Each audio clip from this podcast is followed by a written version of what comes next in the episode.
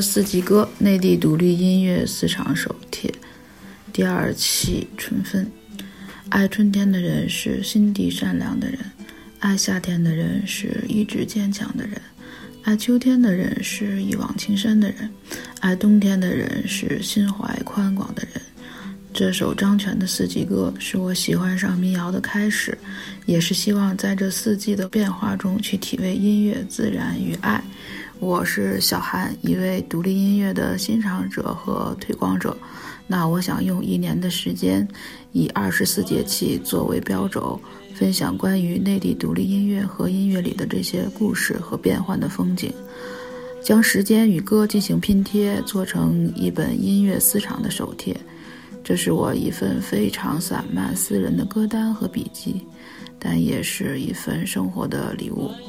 自然和音乐都是在生活之中，是情感和语言文字有些不能表达出来的东西。这个时候，我们用音乐去表达我们更隐秘的情感。上一期惊蛰之后，那么我们接下来迎来的第二期节目是。一年中的第四个节气，也就是春分。春分就是在每年的三月二十日到二十一日吧，嗯，农历的二月中旬。中是一个，嗯，就是有在传统文化里面算是一个很意义深刻的词吧。春分的分，分就是半的意思。那在春分的这一天。是很独特的，因为这一天是白天和夜晚一样多，阴阳和谐，地球的自转轴和公转轨道产生了一种奇异的平衡，这是一个关于平衡的主题。那么我这期的歌单也讲述的是大部分关于平衡和成长。那么第一首歌还是要分享一首同名的主题歌。来自上个时代，非常呃有才华、桀骜不驯、又闪闪发光，但是非常短视的一位女生，叫做君子春分。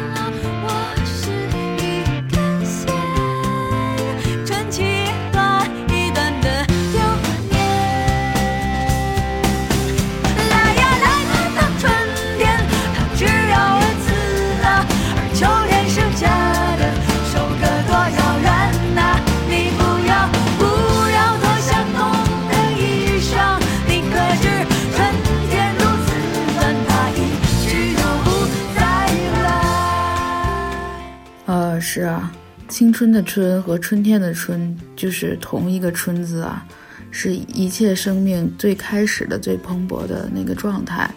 每当春分的时候，都会刻意的去听一下君子的这首《春分》，也会去缅怀一下他那灿烂而易逝的人生。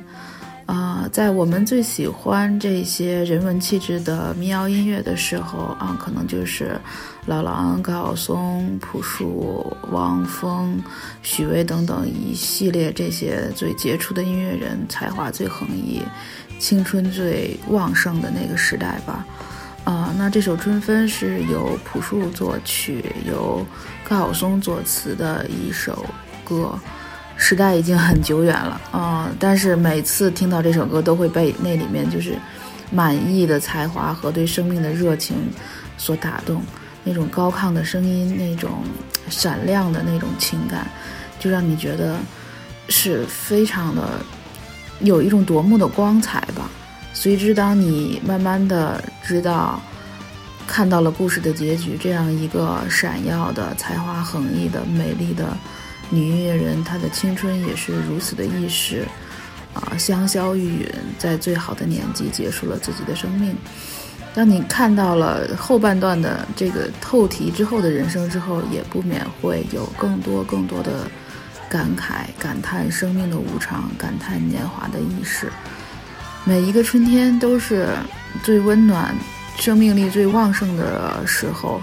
那所有的植物都在快速的生长。天空变得更蓝，有更多的鸟飞回了天空。嗯，有更多的花，海棠、木兰、梨花都次第开放。姑娘们穿上了裙子，脱掉了冬装。小伙子们也非常激动，在大街上游荡、喝酒，去猎奇新鲜的事物，无目的的游荡。我想，那个可能就是青春最好的年纪吧。你有大把的时光，而且挥霍的毫不吝惜。那个可能就是青春最大的魅力吧，但是这一期关于春天的主题，关于春分的主题，想讲的不是这种灿烂而易逝的光阴，而是说怎么在一个阴阳和谐、昼夜平衡的这样的一天，去讲什么叫做平衡。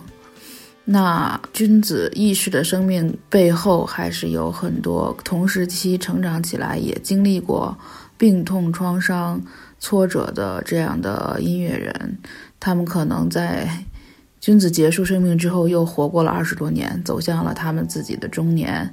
面对他们自己人生的问题，但是还在保持着创作和表达。嗯，我想他们就是在自己的自传和社会的公传之间找到了一种奇异的平衡吧。嗯，这种平衡也。可能需要更多的智慧和对生活的把控，才能够去掌握。不要在最好的年纪去如此浪费自己的才华，即便是那是最清白的年代、最美好的年代，也希望可以留一份礼物留给后来再去慢慢回想。提到了春分之后，接下来是想接着这首歌放一首朴树朴师傅的《清白之年》。嗯，这首歌是他对于过去的回忆，放在他二零一七年的新专辑里面。然后，对很多人听这首歌都听到了一种归来仍是少年的感觉。那我想他缅怀的可能就是在君子那个时代，春分的那个年纪，最好的年华和他眼里的那个世界吧。来自朴树的《清白之年》。故事开始以前。最初的那些春天，阳光洒在杨树上，风吹来闪银光，街道平静而温暖，钟走得好慢，那时我还不是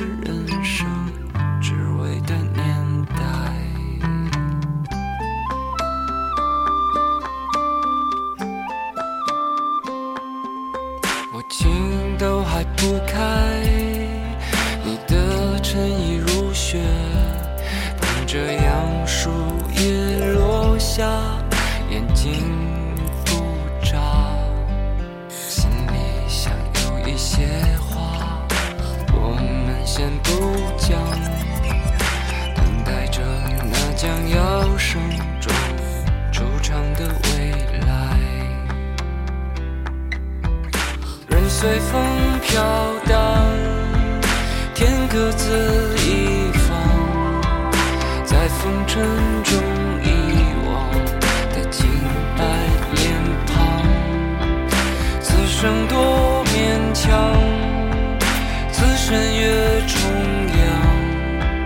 轻描时光。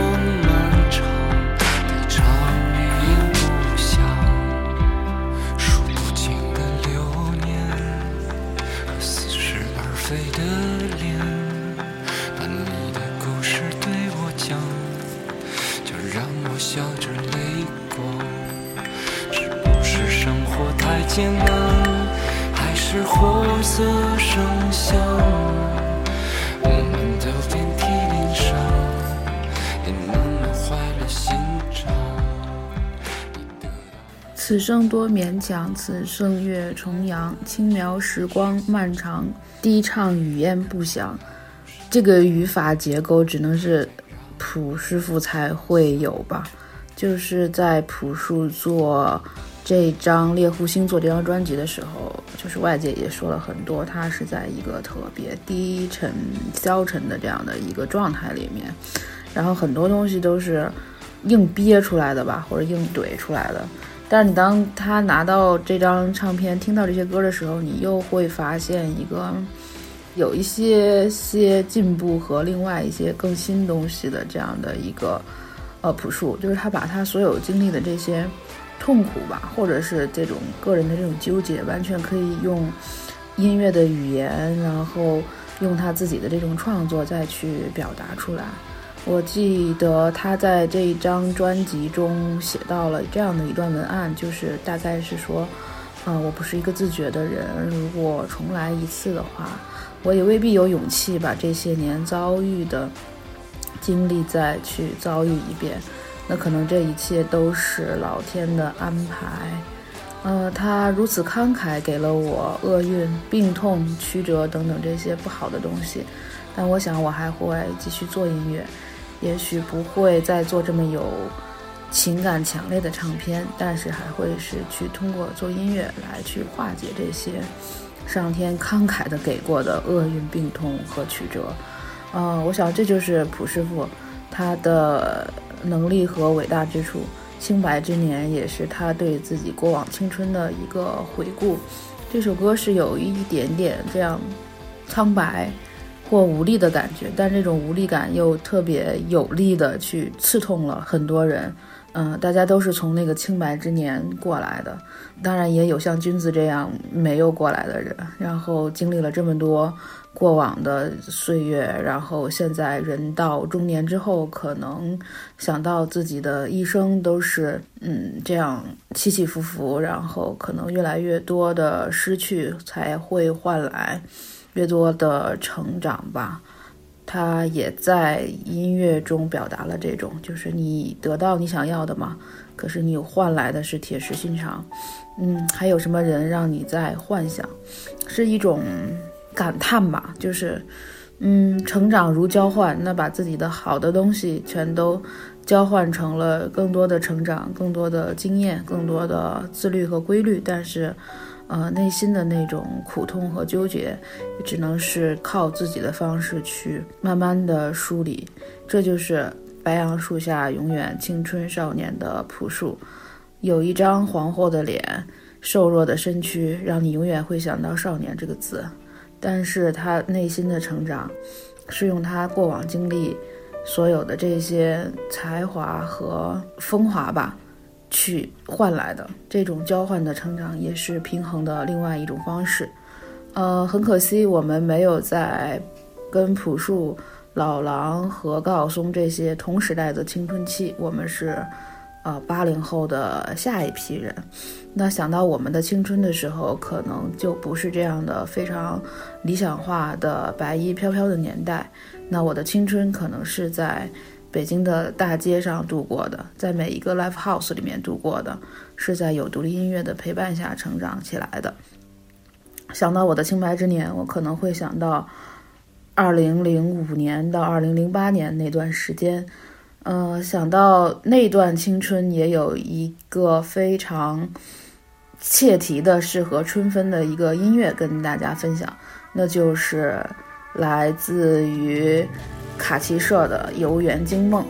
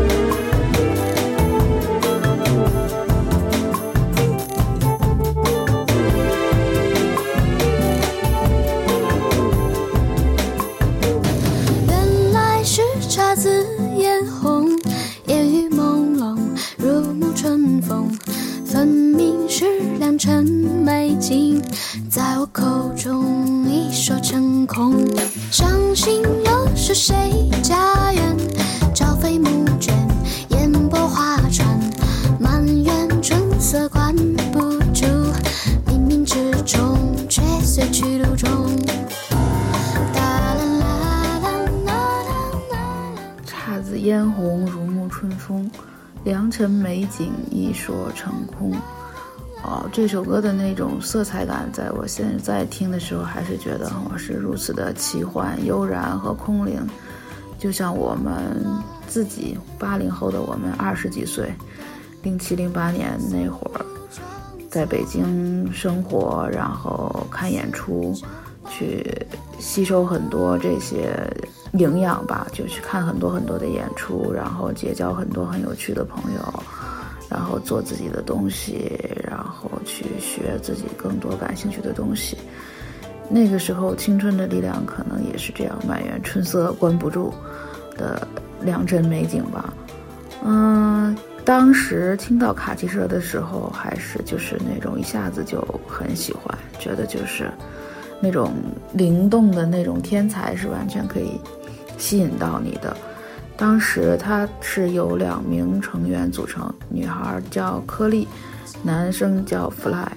呃，女生负责词曲，男生负责编曲和呃乐器，感觉是浑然天成的两个人，能够用电子乐的形式把几千年前的汤显祖的这种词结合的如此的美妙。然后也是这样，音韵多姿，电子音乐组合的流行可能就是在二零零七年、零八年那段时间开始有的。除了有他们，应该还有像呃龙宽九段，后来有了呃牛奶咖啡等等吧，就是这种组合，给人的感觉都是特别的嗯灵动、有才华，然后嗯很美妙。可能是那会儿最轻松的青春时光吧，但是他们是不是这种呃组合也有一种怎么说呢？就是两个各有才华的人去承担了这个作品的创作和表达，然后达到了一种微妙的平衡呢？嗯，对，平衡是重要的。在讲春分的这一期节目当中，可能我最想讲的就是平衡。其实我自己也不太知道什么叫平衡，也可能这两年才逐渐知道什么叫平衡吧。啊，没有经历过朴树君子那个时代那样的，呃，才华横溢的那样的一个时代和青春。在我二十几岁的时候，我经历的就是像卡其车、龙环九段这样的。在小世界里边的小才华，那自己也是这样，嗯，觉得自己有很多可能性，做了很多好玩的东西，包括做乐队、写诗，然后在最好的媒体里面去做采访，嗯，生活那个时候于我来说还是非常多彩的，而且自己都觉得有很多可能性。嗯，那有大部分时间都是在看演出，然后在各个 live house 里面去结识这些有才华的音乐人。那段时间，现在想想真的是无比的欢快和多彩，也可能更符合这样春天的感觉，灵动的、有可能性的。但是，我想那个时候我自己根本不知道什么叫平衡。那可以整夜整夜的不回家，然后在第二十二看完演出，就在十三上面的网吧去熬一夜，然后早上五六点钟坐着公交车回家，嗯，然后可以因为要做乐队，然后就是请假不完成工作，被领导说还觉得自己啊，那那你不理解我要做的事情，我要。去干更有意思的事儿，你怎么能让我去打卡上班呢？等等等等，就是那个时候的自己可能，嗯，很突兀，就是自顾自的吧，也为未来埋下了一些隐患。当然，这个是后话了。就是在这满园春色的一场空之中，我想我也有沉浸过如此悠远惊梦的美妙场景的青春吧。那等这一切都过去的时候，可能到了三十几岁，我慢慢沉静下来，就会喜欢一些也更沉静平和的音乐。它能给我带来的能量，中和了我的那种呃任性、骄傲，以及那种不切实际的幻想。在我三十几岁，我听到的一个呃平静的、平衡的声音，让我觉得惊喜的，就是程璧。那程璧有很多关于春天的歌，我选的这一首是《梅雨》。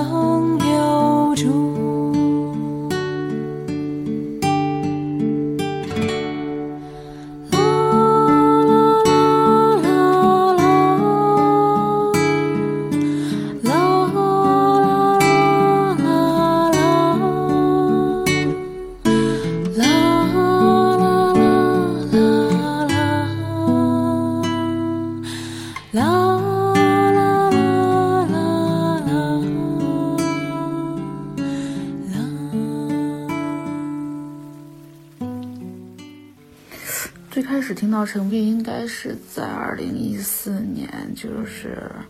在朋友的办公桌上看到了是遇上歌的那张实体专辑，然后看到那张专辑上那张在黑色中穿着白色珍珠衬衫的那样的一张很东方的脸，就有一种沉静和平衡的美吧。然后看到他虽然就是一个谁也不知道是谁的小姑娘，然后就去唱了北岛、田园这些特别大的诗人的这些诗，然后由北岛来给她提名，就是有一种神秘感。然后当你也去拿到这张专辑去听的时候，我可能。吸引到我的就是那种，呃，平静和平衡吧。嗯，那个时候像这种就是特别怎么说呢？有一点像在讲述别人的故事，但是完全是在也沉浸过自己的过往的，但是非常的平静。这种平静就像所有的事情已经经历过了。但其实你想，那个时候的程璧可能也就二十几岁吧，他也没有经历过太多这种所谓的狂野的青春。然后后来去看他的这些简历，以及去看到他的这些故事，就是在北大上学，然后在日本旅居，然后学了中文、日语。东方美学，然后又以呃民谣的这种形式去表达和创作，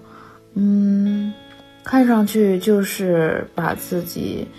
并没有沉浸在任何一个特别过分或极端的情绪之中，但是还是有一些敏感和内心的波澜，用一种十分控制的方式，很节制平稳地表达了出来，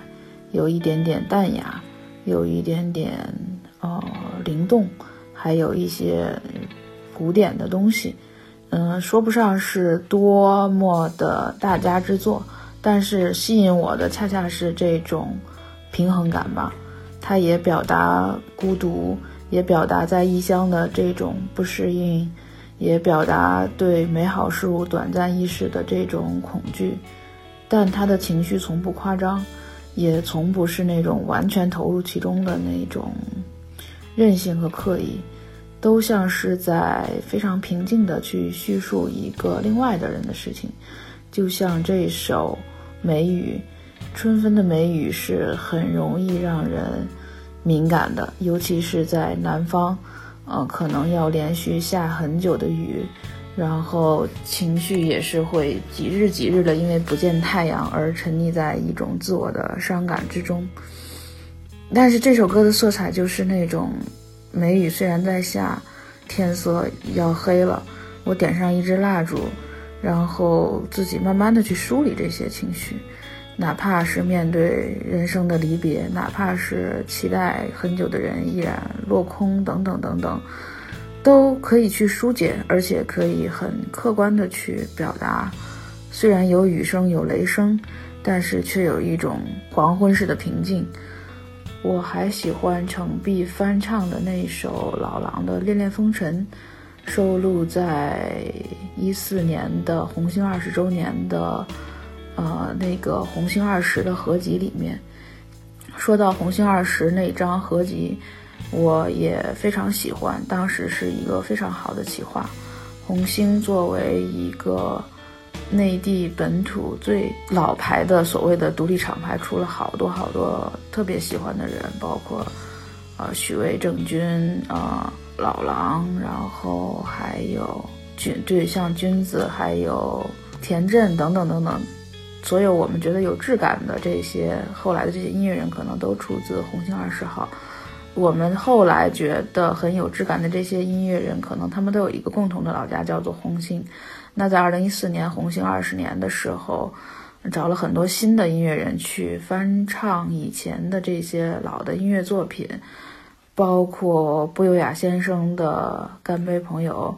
包括呃程璧的《恋恋风尘》。在那一张专辑里，还有一首我很喜欢的歌，也非常符合春天的主题，那就是由呃曹芳翻唱的，希里娜依唱的《丁香》。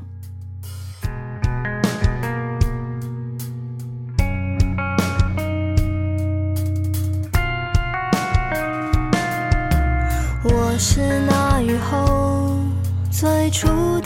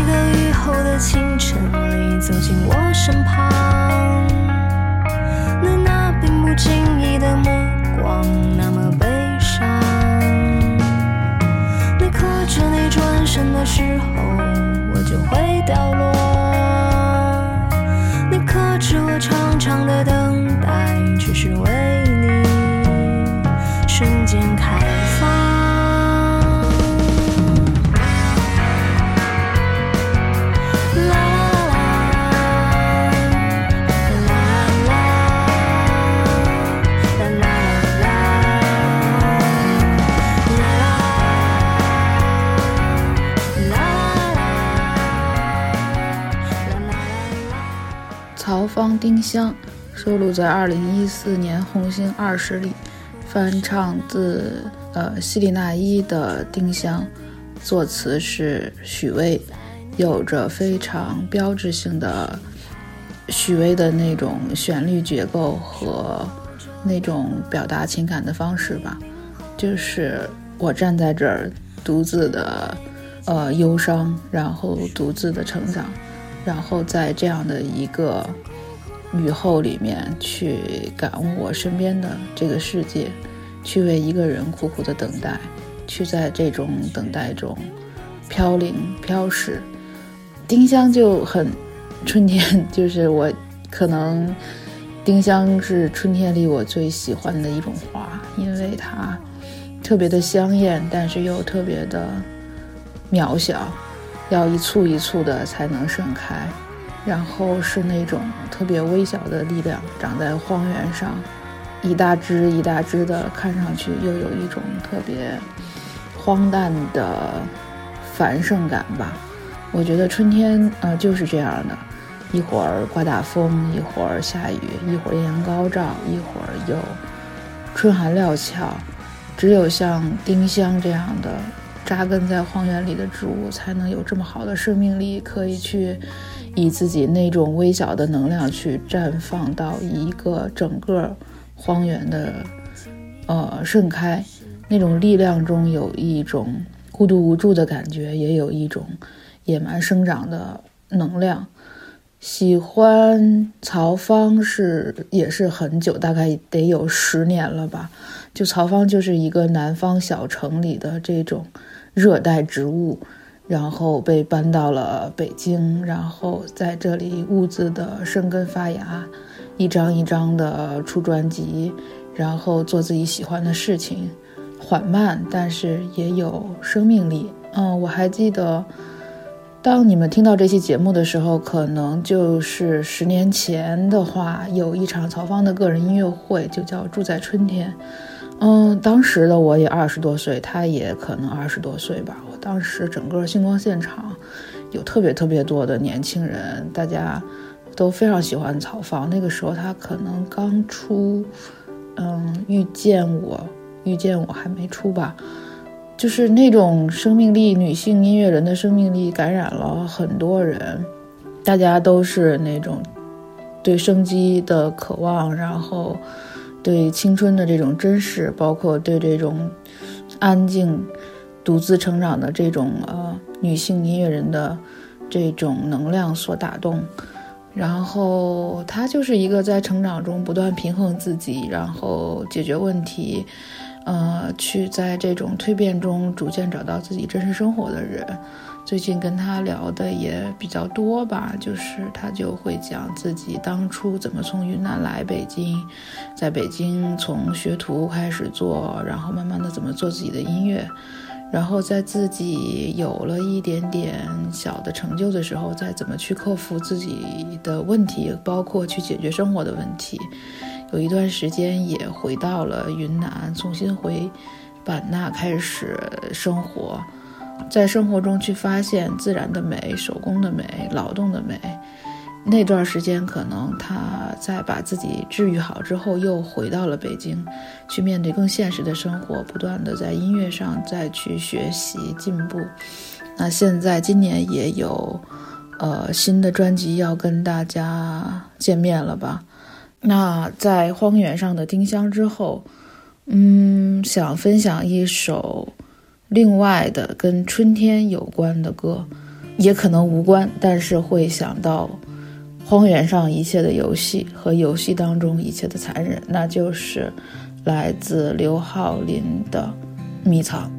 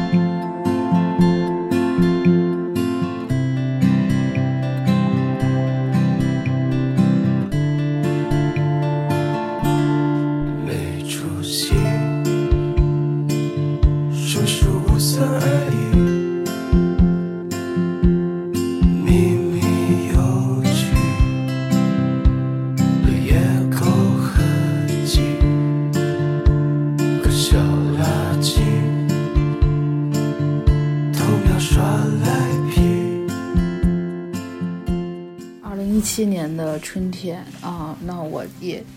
经历了一些人生不太好的变故，然后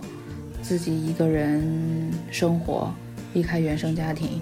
然后也还是就像我现在这样，自己在拖地、扫地、做家务的时候，给自己找一点音乐听，然后翻来翻去就找到了刘浩林。当时的还是一张小样，就是这张鱼竿谱里，非常喜欢这首歌，那种低沉的缓慢的调子，就含混的，但是又有一丝丝的阴暗，那个缓慢的节奏其实很适合是你一边做事情一边，嗯，听听看，可能跟我当时的，呃，情绪有关，对这种灰尘的东西有一种病态的迷恋吧。嗯，有一点点的残忍和诡异在这个歌词当中，但是音乐是很舒缓的。当时的时候也是比较早的去发现了像刘浩林的这样的一个呃音乐人，嗯，觉得他的声音很好听。虽然那个时候还不知道他是一个那么年轻的一个创作歌手。他在写这首歌的时候有一个，呃，所谓的自己的解释吧，就是这首歌的创作动机。他写到，呃，几乎人类所有的残忍都具有一种有序的表象，而多数的游戏之中都埋藏着一种残忍的本质。春天其实就是一个特别残忍的季节，呃，因为气候的变化，这种呃岁月的更迭。包括忽冷忽热的这种天气，其实很多人都是在春天去世的，也有很多特别糟糕的事情会在春天发生，包括所谓的这种抑郁症，或者是嗯一些不好的情绪，都会在春天特别的呃旺盛。这个时候其实是需要我们有更多的能力去接受这种繁华背后的残忍的吧，嗯。对这首歌特别有感触，是有一天，就是我自己在带小孩儿，但是又有呃很多事情要处理，就很焦虑。然后我就想，那那怎么办呢？然后就带着家里的小朋友到了楼下的小花园里面，就跟他说：“孩子，那你去抓蝴蝶吧。你看春天来了，小野花都开了，然后有好多蝴蝶。”你去抓蝴蝶吧，然后小女孩肯定就很开心，在花园里面一边玩耍一边去去抓蝴蝶，她觉得很开心。然后我就坐在一个花园的旧椅子上，开始用呃手机去处理一些非常非常繁琐的一些事情。呃，这个过程当中，她还是比较开心的，因为一直是在这个小花园里面，呃，相当于玩耍嘛。而且心里有一个执念，就是啊，我要抓到这些好看的蝴蝶，我要跑得更快，我要动手更轻，我要想想办法，我看我怎么能抓到这个蝴蝶。但是其实 对于大人来讲，比如说对于我来讲，我是知道，就是这个很可能是抓不到蝴蝶的。对呀，就是你一个笨笨的小孩在那儿跑来跑去，你怎么可能去徒手去抓到蝴蝶呢？我只是给了你一个好玩的游戏任务，让你把时光很快乐的度过去，而我也可以在这个时光中去处理一些繁琐的一些事情吧。蝴蝶并不是我们终极要追到的一个东西，嗯，它只是说我们在这样的一个可以有兼容性的时间里，我们共同去完成自己的事情的一个连接。那这件事情之后，我。忽然明白了很多道理，那就是好多事情其实并不是以结果为导向的。抓蝴蝶的目的也不是为了抓到蝴蝶，而是说你能够很快的、无意识的去度过一个时光。那在这个时间里面，你可以给别人留空间，可以让大家去完成自己的事情。在这个游戏过程当中，那小女孩没有抓到蝴蝶，没有任何一只蝴蝶受伤。然后，小女孩在春天的花园里面奔跑，也感受到了这种美好，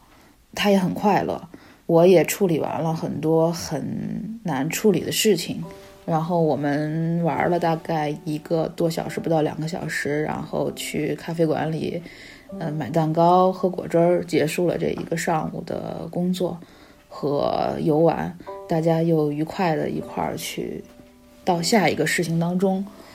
嗯，这件事情，嗯，就是一个迷藏吧，关于生活的迷藏。你是看到的是残忍的，还是说看到的是快乐呢？你是找到了解决的方法呢，还是觉得一切都怼在那儿，让你难以接受呢？嗯，用这种游戏的方式去化解生活中的这些残忍，或者是把生活的所有残忍当做一种游戏。我可能就是在那一天里，也是在听了这首歌之后，有了这些对生活的感悟。那也想通过这首歌。分享给听这个节目的朋友们吧。这首歌来自刘浩林的《迷藏》。嗯，如果人生是一场游戏，小女孩的游戏是在花园中嬉戏去抓蝴蝶，那么成人的游戏是什么呢？嗯，我想到的是一个很传统的词，但是这个词背后有很多的深意，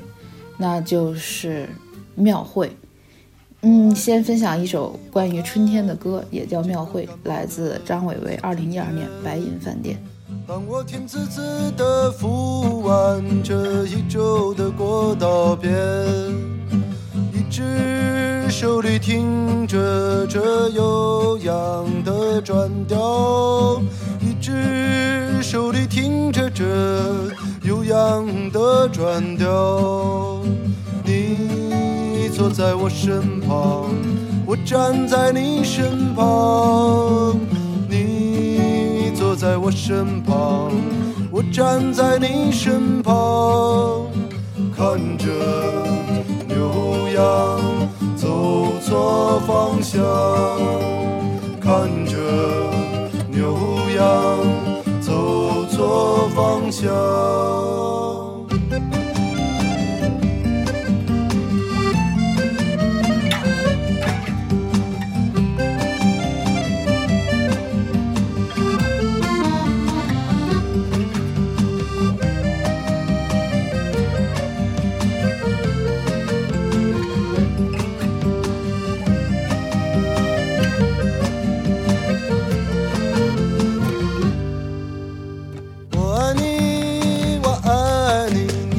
感冒的小春天。当我甜滋滋的服完这一周的过道边，一只手里听着这悠扬的转调，一只手里听着这悠扬的转调。你坐在我身旁，我站在你身。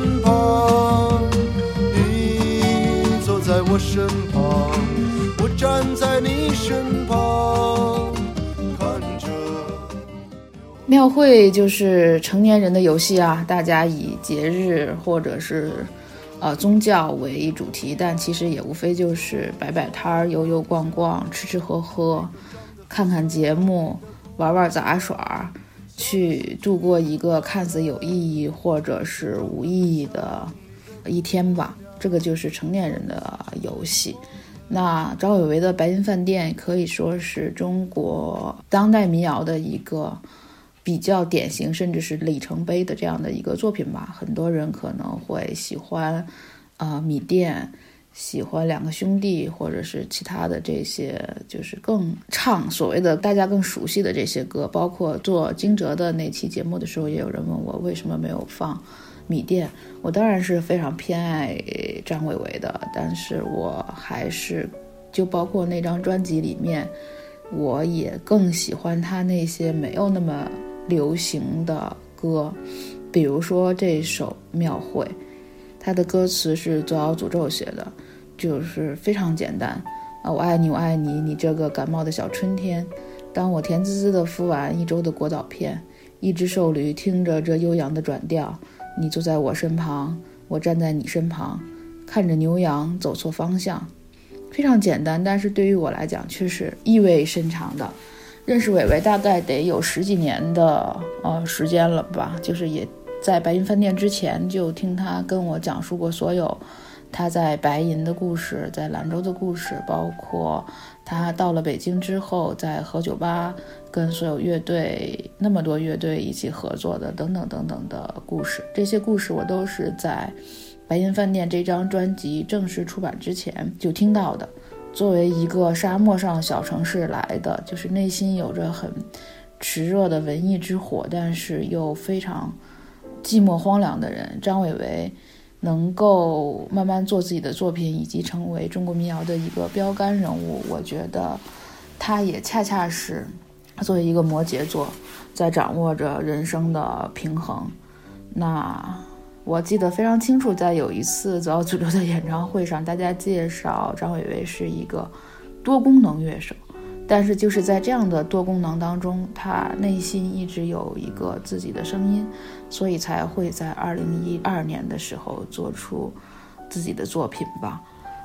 嗯，说到这首歌，当然不能不提《左小诅咒》，《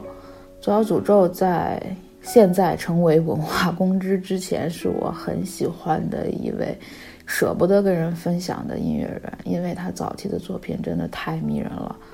那种比较邪门的才华吧，只能这样说，有着巨大的魅力，让我为之着迷。那是一个我完全不熟悉的世界，就是土洋结合，没有任何。方法论可言，但是又特别的丰富多彩，然后迷之沉溺。早期作品的怪，到了二零零五年的时候，有一张非常唯美的专辑出现。呃，那张专辑我觉得是《左小诅咒》最抒情的一张吧，也是他人生最低落的时候写的一张专辑。叫做我不能悲伤的坐在你身旁，那张专辑里面有很多歌都非常好听，推荐一首跟春分有关的歌，那就是像孩子似的倾听。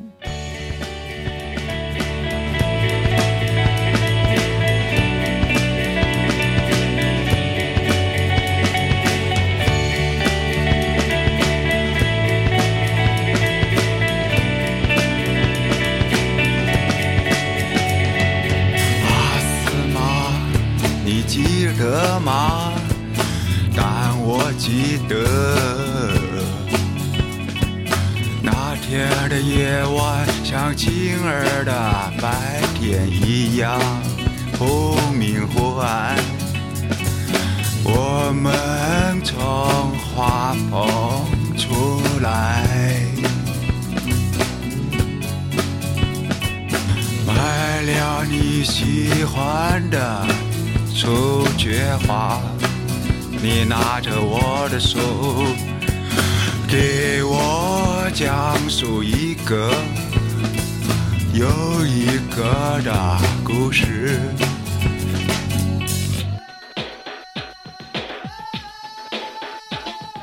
我想说我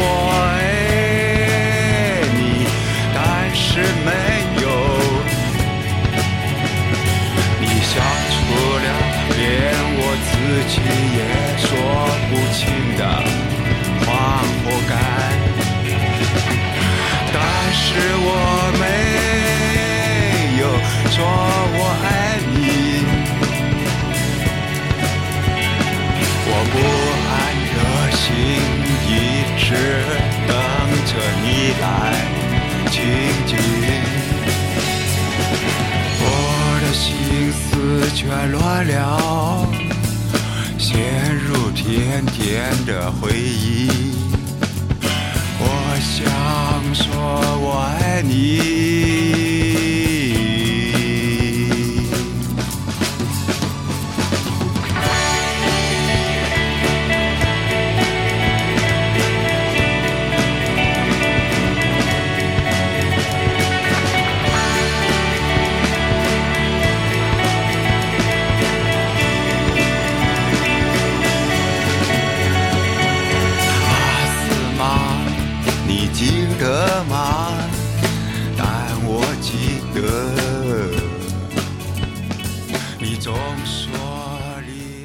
是吗，你记得吗？但我记得那天的夜晚像今天的白天一样忽明忽暗。我从花棚里出来，买了你最喜欢的雏菊花。你拉着我的手，给我讲述了一个又一个的故事。我想说我爱你，但是没有。我想说我爱你，但是没有。啊，这首歌可能是我听过的诅咒最好听的一首情歌，它就是那么的迷糊，却又那么的准确。嗯，那种对呀、惶惑感，那种忽明忽暗的感觉和内心对爱情的这种悸动，用他那种颠三倒四的语言和不着四六的编曲，变得像一首特别迷人的意象诗。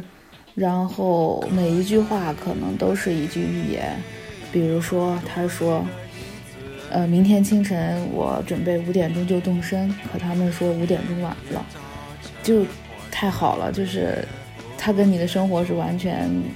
扣住的一些预言吧。然后这种我想说我爱你，但是没有的情感，我想每个人都有过，但是从来没有人像诅咒表达的这么妖艳和甜美过。那关于二零零五年，当时诅咒出这张专辑的时候，我已经生活在北京。我记得这张唱片出的时候，他是在北新桥的等待戈多，就是把大家叫到一起，每人可以点一杯咖啡，他送大家这张专辑，然后希望我们能帮他去宣传宣传，或者是怎么样。嗯，我还非常记得那一天，就是这样的一个嗯景象吧。就这个可能是跟后来，比如说成为交际花的诅咒，动不动就要犯折的诅咒，呃，跟所有艺术家标在一块儿的诅咒是完全不一样，但其实又是同一个诅咒吧。那种在幽暗的等待戈多咖啡馆里去听这张专辑，以及在日后自己拿着 CD 机，每天骑自行车也好，坐公交车也好，在北新桥和张自忠路一带，去一边工作一边消化，一边沉迷于这张专辑。那个时光对我来说也是一个非常非常美好的时光。啊，是那个时候也有这种想说我爱你，但是没有的人，可能十几年都过去了，人也没有了，就是这种状态还记得非常清楚，就是那种春天的萌动。以及现实给你造成的五点钟出发但已经晚了的束缚感，和那种享受爱你但是没有的冲动交织在一起，生活中的矛盾和平衡就这样完完全全的展现了出来吧。这首歌的色彩本身就是有一种很悸动的那种感觉，特别春天，就是慌乱的。嗯，生长的犹豫不决的，但是又有一些突破吧，有一些突破自己，但最终还是没有。嗯，喜欢那个时候的诅咒，但是也祝福现在的诅咒，在找到了自己的平衡之后，可能他去了自己更坚定的另外相信的那个方向。那早年喜欢过他的人，比如说像我。就也宁愿选择了另外的方向，去落后，去偏颇，去感性，去不进步，去窝在自己的时代里面，去固守在自己的躯壳里面，守着那一点点自己的好东西。所以还在一个二零一八年的节目里介绍一首二零零五年的情歌。然后也是在最近做了一个关于北新桥的小画册，由我来写一些酸酸的小酸文儿。呃，我的朋友大橘子，他以前也生活在北新桥，嗯，拍了很多关于北新桥街角的一些照片。呃，这些照片和我的小酸文儿，就是我们一起做了一本纪念的，呃，摄影集，讲述我们在这几年北新桥生活的这些。日子吧，之前的节目里也讲了一些北新桥遇到的这些好玩的人、有意思的店等等，但是这些都已经像嗯，过往的美好日子一样，都已经就是都是记忆里面的，现实生活中可能都没有了。嗯，那些有意思的时光也都都过去了。就是嗯，做这样的一本画册，也是对过去自己生活的一个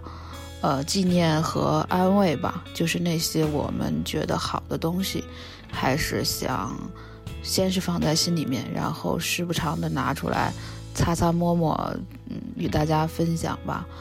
嗯，喜欢的东西可能都会慢慢的消失，尤其是当你喜欢的是另一种东西的时候，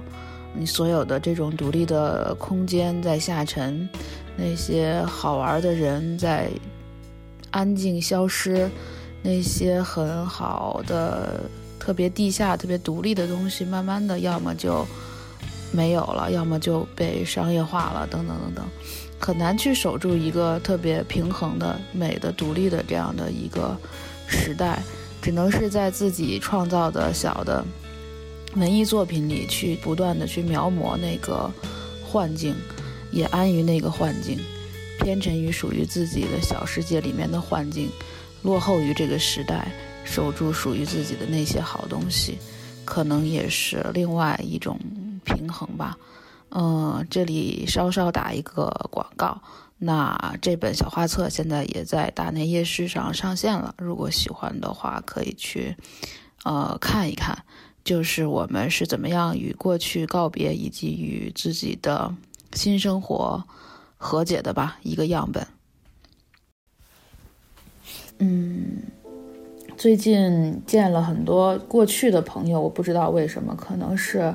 水星的逆行，还是说怎么样？就是见到了自己二十几岁的朋友，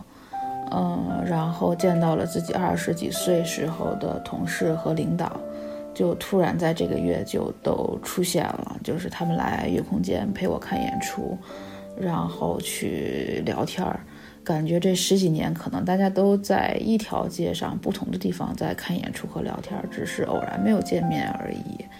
就是在这种跟过去的人的这种对话当中，逐渐的去梳理了自己跟世界的这个关系，发现自己从原点到现在可能已经走出去了很远吧。也许就是在一步又一步的那种平衡当中往前去走，可能也不是钱，就是为了解决一个问题引来了另外一个问题，为了回避一个问题而进入下一个问题。不知不觉就画了一个大圈儿，那可能这就是这十几年的一个人生轨迹。嗯，看到他们，就也看到了自己离出发点其实有多么的偏离。在那几天的时候，我的情绪还是挺波动的吧，就是也很感慨。然后有一天晚上，我以前的同事在有空间做演出。演出完过生日，吃完蛋糕就随便聊天，聊天聊天，那就你就发现彼此的眼神，彼此讲的那些笑话，其实还都是能听懂，嗯，但可能已经十年没讲过了。然后就聊天聊得特别晚，回家的时候杂院的大门就关上了，关上了，然后就也不好意思吵醒邻居，然后就。在旁边的青旅里面找了一个房间，是那种二人的房间，分上下铺的。我就爬到了上铺上，就想等天亮了再回家。然后其实非常安静，嗯，也不见得不舒适，就是一张整洁的单人床的上铺而已。我在那个上铺想了一夜，就是自己，嗯，这些年的这些经历，然后就。想到身边的这些过去的人、现在的人、未来的人，想到所处的这些关系，就是愿意处的、不愿意处的、沉溺其中的、到达不了的，怎么样处理自己和人的关系，和怎么样去处理，嗯，自己和世界的距离感，可能这个过程就是所谓的平衡吧。那我选择。用这样的方式去过完这十几年的人生，那这就是我的一种平衡。那我也不知道，就是其他人是怎么选择的。诅咒有诅咒的平衡，严峻有严峻的平衡，那我年轻时的小伙伴有他的平衡，大家为了维护自己的平衡，可能都走上了完全不同的道路，相遇也好，错过也好，告别也好，重新遇到也好，非常的偶然，又有一些必然，然后就很自嘲的跟自己说，人生如青旅，我亦住上铺。就是人生其实就是一个一个的旅店呀，一个一个的 station，一个一个的驿站，然后你搭着这一段车去下一个地方，从下一个地方又搭另外的车去别的地方，可能没有直达的，你就要选择换乘，可能选择了换乘之后是不舒服的，你就只能窝在上铺。嗯，每个地方都不过分留恋，可能就是因为你知道它只是一个。station 而已吧，所以也有很多情感没有来得及充分的释放。嗯，后来跟我一块儿来看演出的过去的这个女孩又来找我看了几次演出，然后对，嗯，就回想起了好多过去的事儿，然后也互相就给了很多的宽慰。然后有一天我们在月空间看南方酸性咪咪。是我很喜欢的一支年轻的乐队，三个云南的女孩，特别的无所畏惧。你看到他们是那么的，嗯，怎么说呢？浑然不觉的一种柔媚和脆弱吧，但是也有强大的能量和非常迷人的气质。然后就是会那种傻傻的，特别不受伤害的那种。喝酒、看演出、相信摇滚乐，你看到他们会觉得自己的青春并没有很好的释放。你其实很想成为他们，但是你并没有。自己以前很戏谑地说过，如果青春可以再来一次，我愿意跟着南方酸性咪咪去这个世界上不怕受伤的奔跑和跌倒，热情地去拥抱自己喜欢的东西，喜欢的那些摇滚乐。为他们全心全意的去纯粹的付出，哪怕成为他们演出中在底下一个玩杂耍的人。我记得看南方酸性咪咪的现场，有一次是在成都的春游音乐节，是一个非常独立和好玩的音乐节，很小也很纯粹。然后在上面所有演出的人都是，包括下面看演出的人都是沉浸其中的。不会是那种像在北京看演出一样，你是在端着，或者说你在看一个什么新的乐队或新的形式，就是纯粹的欣赏音乐本身就是这种状态。其实我在大的音乐节，包括在像北京这样地方的一些演出地方是看不到那种纯粹的这个东西，很难用语言去描述。就是喜欢音乐和看上去喜欢音乐是。两件事，后边这件事是前一件事的影像，但是大部分情况下，其实大家都是喜欢看自己看演出的状态，喜欢自己喜欢摇滚乐的状态，喜欢自己特立独行的状态，而不是真的特立独行着。这是在我去年在春游音乐节的时候。就是在他们那个破旧的场地里面，躺在二楼的很小的房间里面睡觉，楼下还有 DJ 在打碟的时候，我对自己的一个反省吧，就是可能这么多年一直在说自己喜欢音乐，也很可能只是喜欢上了自己喜欢音乐的这种状态，那种纯粹的为音乐的不怕流血的付出，那只有在更年轻的这样的乐队身上，像南方酸性咪咪这样的乐队身上。才能够体现出来，他们有白日梦，也有玻璃心，但是就是非常纯粹的在这个世界上用自己的方式去浑然不顾的奔跑和呈现。嗯，那天南方酸性咪咪在北京的演出其实已经很成熟了，他们表演形式更成熟，然后乐队的呈现也更完整，已经不是那个在一边演出一边玩杂耍的那几个看上去。很嬉皮的那种小妹妹了，当然我还是很形式感的拿出了我在办公室里的两只 POY，在月空间玩了一会儿，觉得没意思，又收了回去。这个时候，我又想到了我曾经在春游的，嗯，那个音乐节上的那个反省：到底是喜欢上了一个嬉皮的自己，还是喜欢上了自己喜欢嬉皮的方式？就是如果你纠结这个事情的话，可以把自己撕得特别碎。所以还是假装完成一个少女梦吧。这首《白日梦与玻璃心》是他们二零一八年的新歌。每个人都在春天做过自己的白日梦，也都在每一个春天破碎过的自己的玻璃心。但如果你是甜美的，就继续甜美下去；如果你是勇敢的，就继续勇敢下去；如果你是性感的，就继续性感下去；如果你是敢爱敢恨的，那你就继续敢爱敢恨下去吧。不要担心，白日梦可以醒，也可以不醒；玻璃心可以碎，也可以不碎。一切都要靠你自己。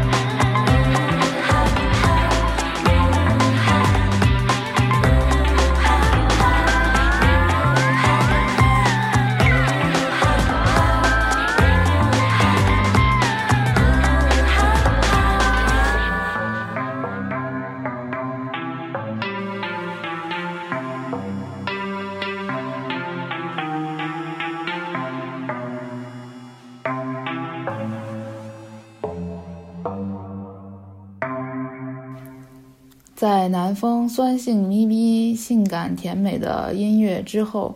关于春分这个节气想分享的音乐和一些感悟，嗯，大概也就差不多了吧。那在这个春分，我生活在北新桥，